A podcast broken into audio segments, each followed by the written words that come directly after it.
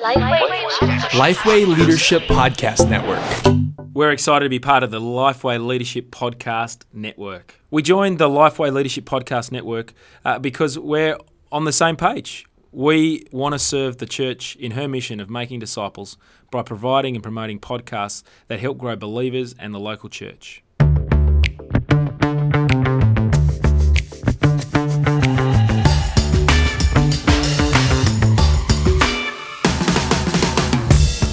G'day, I'm Scott Sanders. And I'm Derek Hanna. Welcome to The One Thing, a podcast designed to give you one solid practical tip for gospel centered ministry every week. That's a mouthful, that sentence. But you do it so well. Thank you, Derek. Now, we are thinking about the country, and importantly, I think Derek has been to Nashville a number of times, haven't you? Just once. Just once. I'd like to go back. I loved it. I'm not sure that's the country we're talking about, Oh, though, is okay. it? I don't know. We are talking about country evangelism today, uh, and you have you've clicked on the one thing. It's brought to you with thanks from the Geneva Push, the Australian Church Planting Network. You've pressed play on episode number 32, Country Evangelism. Yeah, so Australia is one of the most urbanised countries in the world. 85, depending on where you take the stats from, 85 to 90% of people live in urban areas in Australia. So 25 million people uh, in Australia. What does that leave? About two and a half, three million, something like that. People still in regional and rural areas who need Jesus. So huge amounts of people. And while we need to reach the cities with the gospel, and often church planting networks are probably uh, the people who speak most about the cities and probably need to broaden their horizon, this cannot be to the neglect of the 3 million people that live in regional and rural areas. So if we're going to engage them well and wisely, then we need to understand how evangelism particularly differs um, for people who live in those areas, even while we might feel like if you live in the city, Australia is highly urbanised. So, does community work differently in the country? Does evangelism work differently? Do you connect with people differently? Um, how, how is it that the gospel, uh, even though it is the same everywhere, shines slightly differently on people in different places? Now, Derek, you're from Brisbane, so uh, you kind of understand a little bit about the country. Yes, it's pretty much the country. That's right. Uh, but it is a good thing that we actually have Bruce Bennett here to help us out. Uh, Bruce is the senior pastor of Orange Evangelical Church, and he's a man with decades of experience spreading the gospel in country contexts. Bruce, welcome to the show. Good to be here, mate. So, Bruce, uh, you are from the country. You've worked Yeah. in the country. You've ministered in the country. Yeah. Uh, Sam Chan talks about sort of existential cries, the longings of the heart. Uh, do you find they're different in the country to what you hear from those who are in the city? Um, I, I'm not sure that they are that different at all, really. Um, yeah, the issues that that we face uh, are, all around hope, hope for families, hope for the future. Um, so I'm not sure that they're they're that different, but they exist in a different context. Can you flesh that out a bit more? What does it look like for someone who uh, is looking for the best for their family in a, in a regional area versus someone in the city? In Orange at the moment, we've got people moving to Orange because they think it's better for their family. So we've got this tree change thing happening. Uh, people everywhere from uh, Western England, where I'm from, to Orange, which is kind of urban country, uh, relationships are in a mess. Uh, people don't know how to do relationships uh, at every level singles, married. Um, uh, that's that's a big one. Uh, hope for the future. Uh, what does the future hold? Um, therefore, what do I invest in? Where where do I put my time, my money? Um, in the country, I'm not that sure that it's that much different than the city. Um, Perhaps one of the biggest differences would be you don't have access to support services. Uh, you don't have access to the things that you know we take for granted necessarily in in the in the city. Yeah, well, well here's where um, this is one of the things you guys from the city you got to understand. Don't make Bruce assumptions. bringing he's bringing his hands up. yeah, getting excited. So, so in Orange, basically, we've got every service going. If Hmm. if you can't get it in Orange, you're either too fussy or you're in big trouble, right? Okay. Yep. Um, uh, the the net has really taken care of a lot of. I can't have it because I'm not in the Yeah. city. Everyone can have anything, um, but if you go, you go to the from like Orange is about forty thousand people.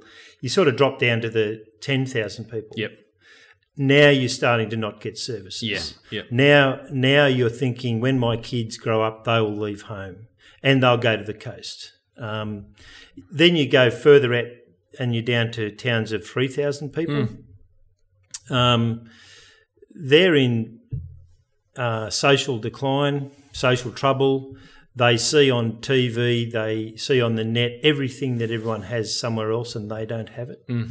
Um, so there's an envy, uh, and there is a there's a an attitude that says where I live is no good. Mm-hmm. You know, Uh, if if when I can get out of here, I will. Yep. It can be a bit like that.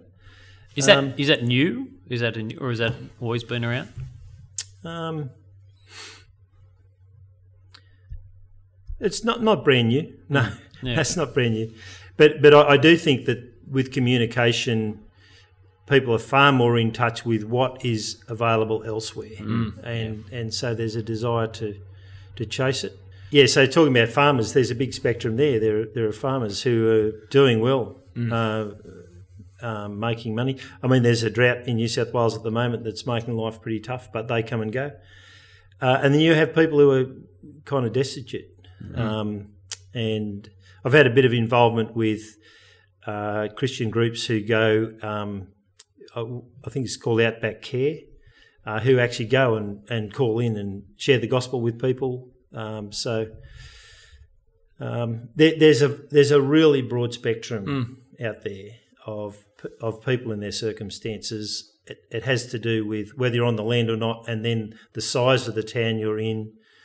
Um, yeah, You mentioned before that people are moving to Orange for a, for a tree change. Uh, they're looking for community or connection or a place to raise their kids. Is that right? yeah. So so we've in our church. I don't know. I, I reckon we we'd probably have easily twenty families who, over the last four or five years, have moved to Orange because um, I, I think partly because they're Christian. They think life's not all about career. So they're happy to maybe take a, a bit of a pay cut or changing career.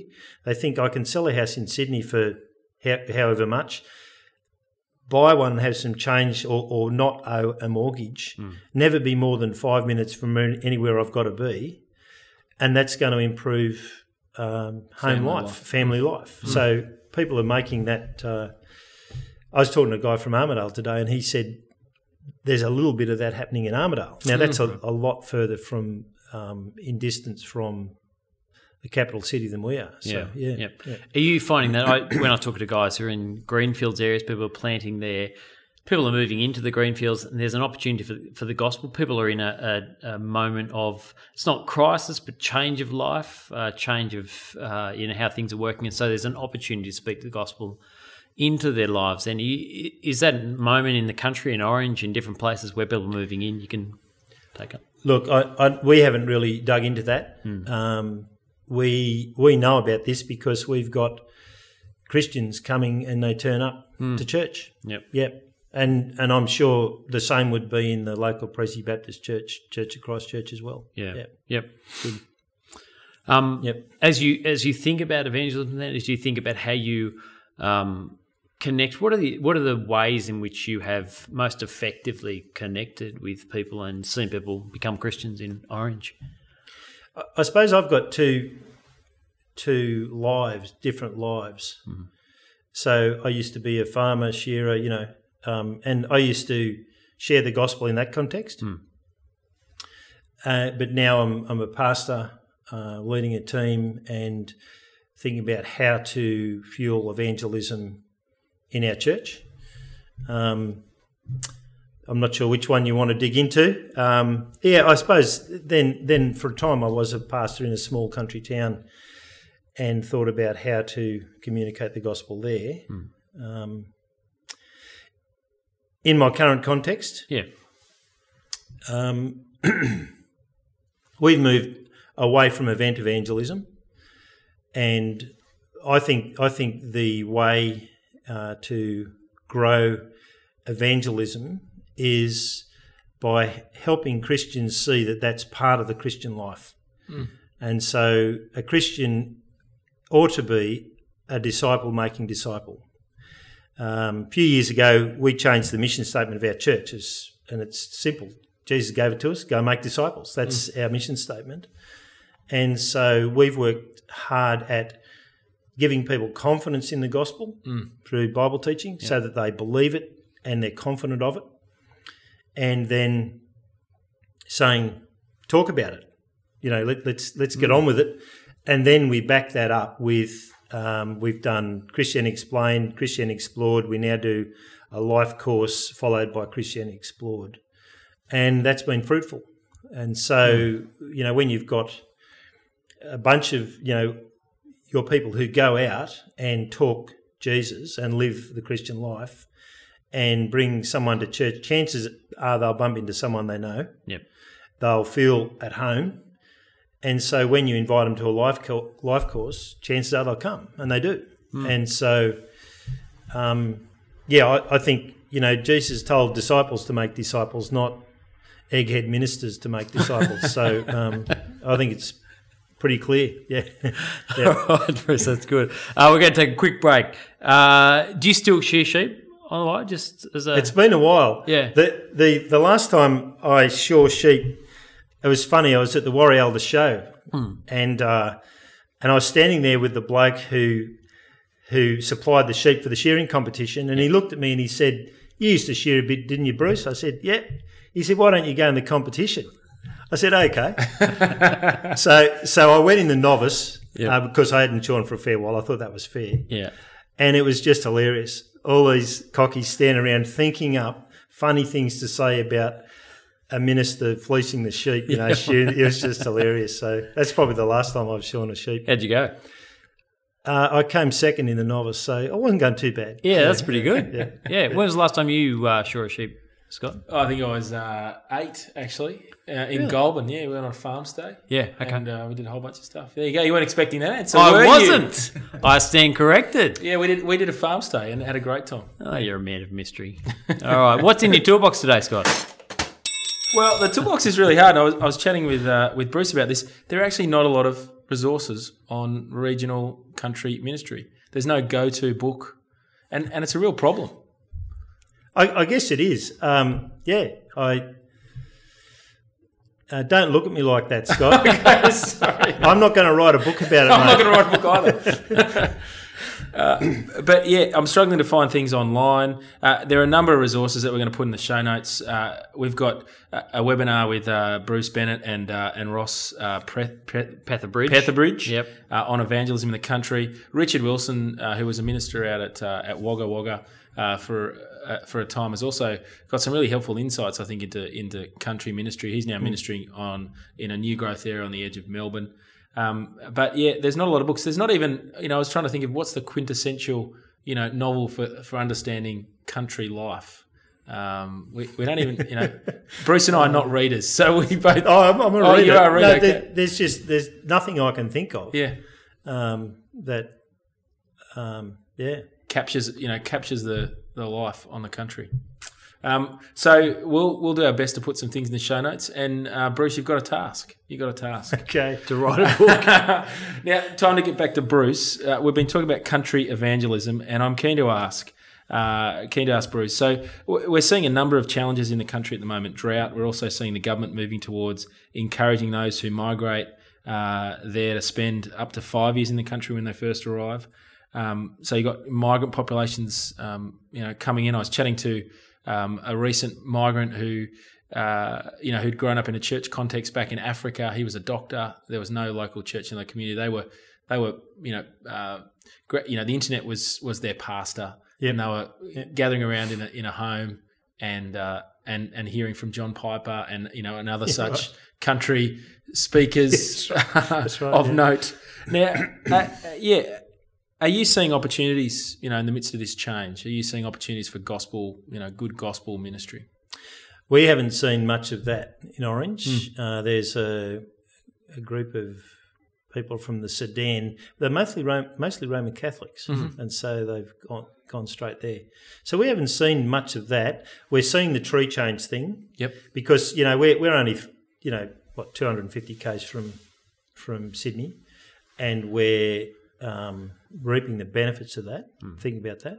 Um, One of the, one of the things uh, I'm a rugby league fan. Latrell Mitchell, uh, great New South Wales centre, w- went off in the uh, state of origin. Derek, uh, which we won this year, uh, played really well. Uh, He's he's a Roosters player, but he's from Taree, and he made the quote: "You only ever leave Taree either if you go to jail or if you play football." Uh, okay. How do you deal with evangelism in a place where there are a significant amount of the population who have been there and will be there for a long period of time? In the city, the average, per, you know, on average, people move every seven years. But in the in a country town, eh, you know, again, you can push back on my on my city slickerism, where you know people know each other, um, they're known in the community. How do you you- how do you get around that? Look, um, you've got to have everyday people understanding and speaking the gospel. Um, I, I had a simple way of telling the gospel that involved heaven and hell and Isaiah 53 6. It's a great verse. There'll be a lot of people who say that they never, you know, they're good people, but no one ever disagrees with Isaiah 53 6. All we like sheep have gone astray. They were like, yep, that's me. Um, um, yeah, we've just we've just got to be growing Christians who speak the gospel clearly to their neighbours and friends, and have it shape their life, and people see it. Um, And there'll be opportunities. Uh, there'll be that conversation that can be had over Yep. the course of a crisis or the next drought. It was helpful for you to say there'll be droughts. There'll be other droughts. yep, yeah, that's right. Yep. We've got to we've got to wrap. Can I just ask one quick last question? One of the challenges one of my friends says in going to the country is that often feel like when you go to uh, work in the country, people just think you're just there for as a stepping stone to head back to the city. Like This is ministers to- you're talking about. yeah, ministers particularly are not going to live there. Um, but there is a huge gospel need Yeah, there in is the country. And, so, what do you say to people thinking about country ministry? um, I say to people who are from the country to think about going back to the country, and we who live in the country have got to think about training people from the country, in the country, for the country. We've too long uh, just depended on the old traditional denominational structures to produce people who come to be our pastors, and we've got to change the game. And I'm thinking a lot about that. Yeah, that's good. Yep. Time to get uh, the one thing. That brings us to the end of the show. So, Bruce, what's the one thing people should be taking away when it comes to country evangelism? Uh, that every Christian uh, needs to be a disciple of Jesus who knows that it's his task to make disciples. Yeah, every pastor's got to train them up, and every Christian's got to take that on. And you'll see people won for Christ. Well, thanks for joining us for another episode of The One Thing. Uh, Bruce has been very generous, uh, often with me, just sending names. Have go have a chat with Bruce. Uh, One of the one of the key resources is actually country pastors. So if you're thinking about country ministry, can I encourage you to actually, you know, get on the phone with a, uh, a country pastor and and and spend some time having a, having a cup of tea, uh, take the long drive or uh, the long plane trip out to the country and and uh, and have a chat. I- If you've liked what you've heard today, uh, we'd love it if you take a moment to rate the show on iTunes. I think Derek is writing these scripts again. You could say something like Derek Hanna's a genius. Uh, just go to. Uh, I didn't write that script, but I do endorse it. I didn't. well, uh, All right, thanks for joining us for another episode of The One Thing. Thanks for being part of the show, Bruce. It's great to have you. Great to be here. Thank you. All right, coming up in our next episode, it's time to celebrate uh, the big wins in ministry, the conversions, the new openings, the growth, and the good times. But what do you do with the uh, with the big losses as well? next episode, we're going to talk to Dave McDonald about dealing with disappointment, and it's coming to all of us. Uh, how will you handle it? Wow, that is a really listen in, listen, in. I'll listen into that one. Yeah. I'm I'm Scott Sanders. I'm Derek Hanna. Chat soon.